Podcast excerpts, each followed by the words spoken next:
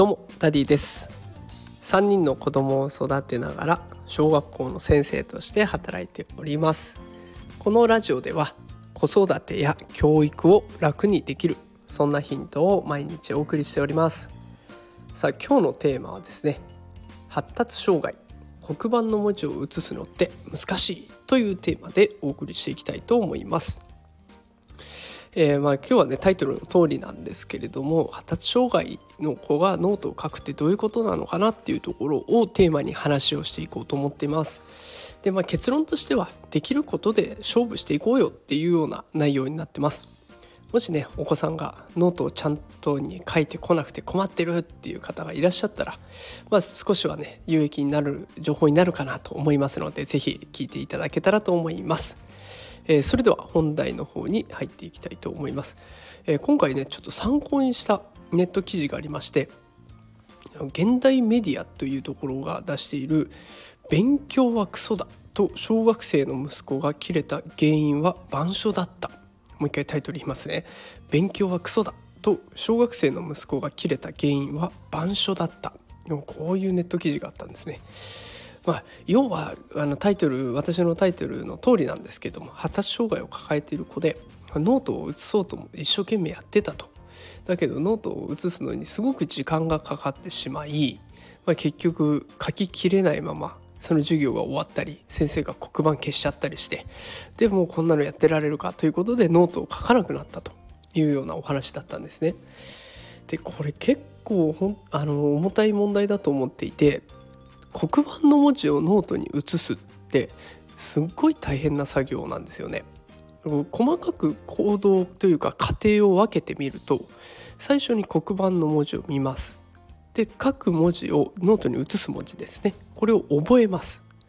そしてノートに視線をこう送り変える。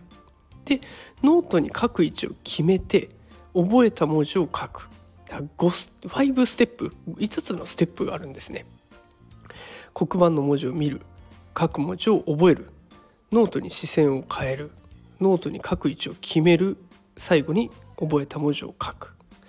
何気なくやってる行為なんだけどすっごい大変だっていうのがこうやって分解してくると分かってきます。だから低学年になればなるほどノートに書く量っていうのは少ないし時間がかかるからそれも踏まえた上で授業設計をしていくと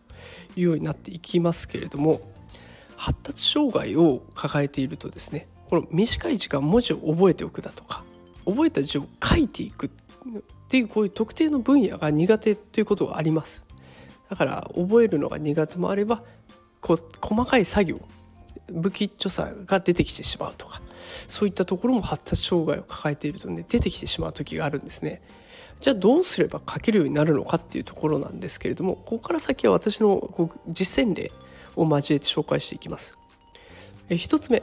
書くっていうことの範囲を限定しちゃう。書く範囲を限定しちゃう。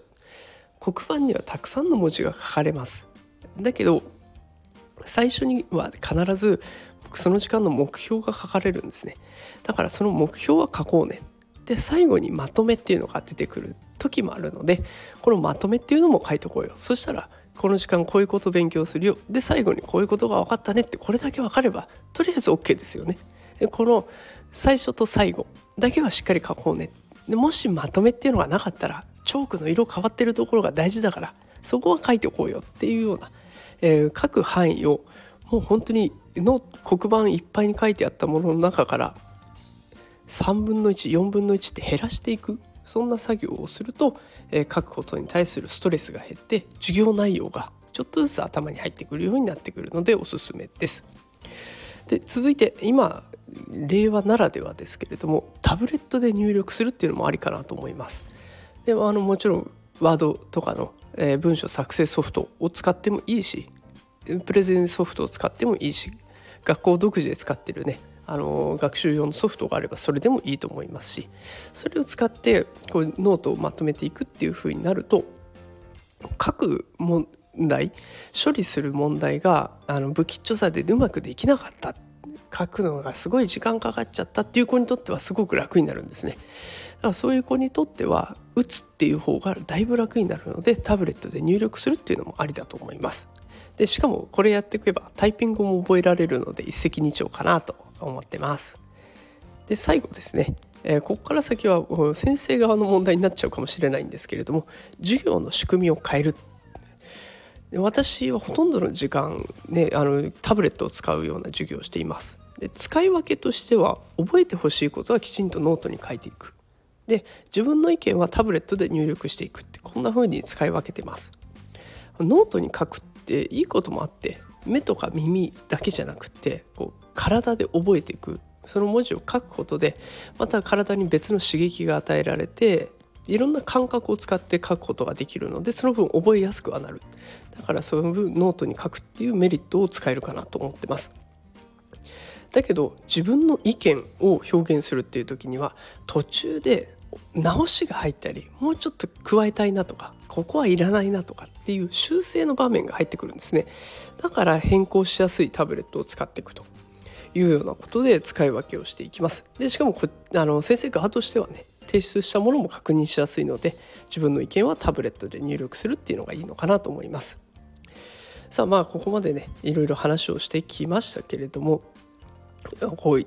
今まで当たり前にやっていたノートを書くっていうのもノートを書かないんじゃなくてノートを書けないっていう子がいるっていうこれが事実現実なんですよね。で苦手なことをみんなと同じように努力する必要っていうのはない例えばボールを遠くに飛ばしてごらんって言われた時に投げる方が得意な子もいれば蹴る方がいい子もいてで道具を使うバットとかテニスラケットとか。でそういう方が得意な子だっている。でもみんなでじゃあ道具使ってやろうよって言われちゃうとその道具ラケットにボール当たりませんとか。あとゴルフクラブ渡されたけどうまくスイングできませんとか。そんな風になっちゃうのでみんなが同じ方法でやる必要はないと思うんですね。自分の得意なことを生かして苦手を克服していくっていうことが大事だと思いますのでもしねあの書くことで困っているよっていう子がいたら是非担任の先生にも相談してほしいなと思いますしあのお子さんに対してねなんで書けないのって叱るんじゃなくて何が原因なのかなもしかしたらそういう発達障害とかもあるのかなっていうので教育相談にかかってみるっていうのも一つ方法かなと思いますので、えー、少しあの子育てのヒントになってくれたらいいなと思って今日はこんな放送を配信してみました。さあということで今日も最後まで聞いてくださってありがとうございました。それではまた明日も5時から放送しますので明日会いましょう。もしこの放送気に入ってくださった方、いいね、コメント、フォローお待ちしております。励みになりますのでどうぞよろしくお願いします。さあそれではまた明日5時にお会いしましょう。さようなら。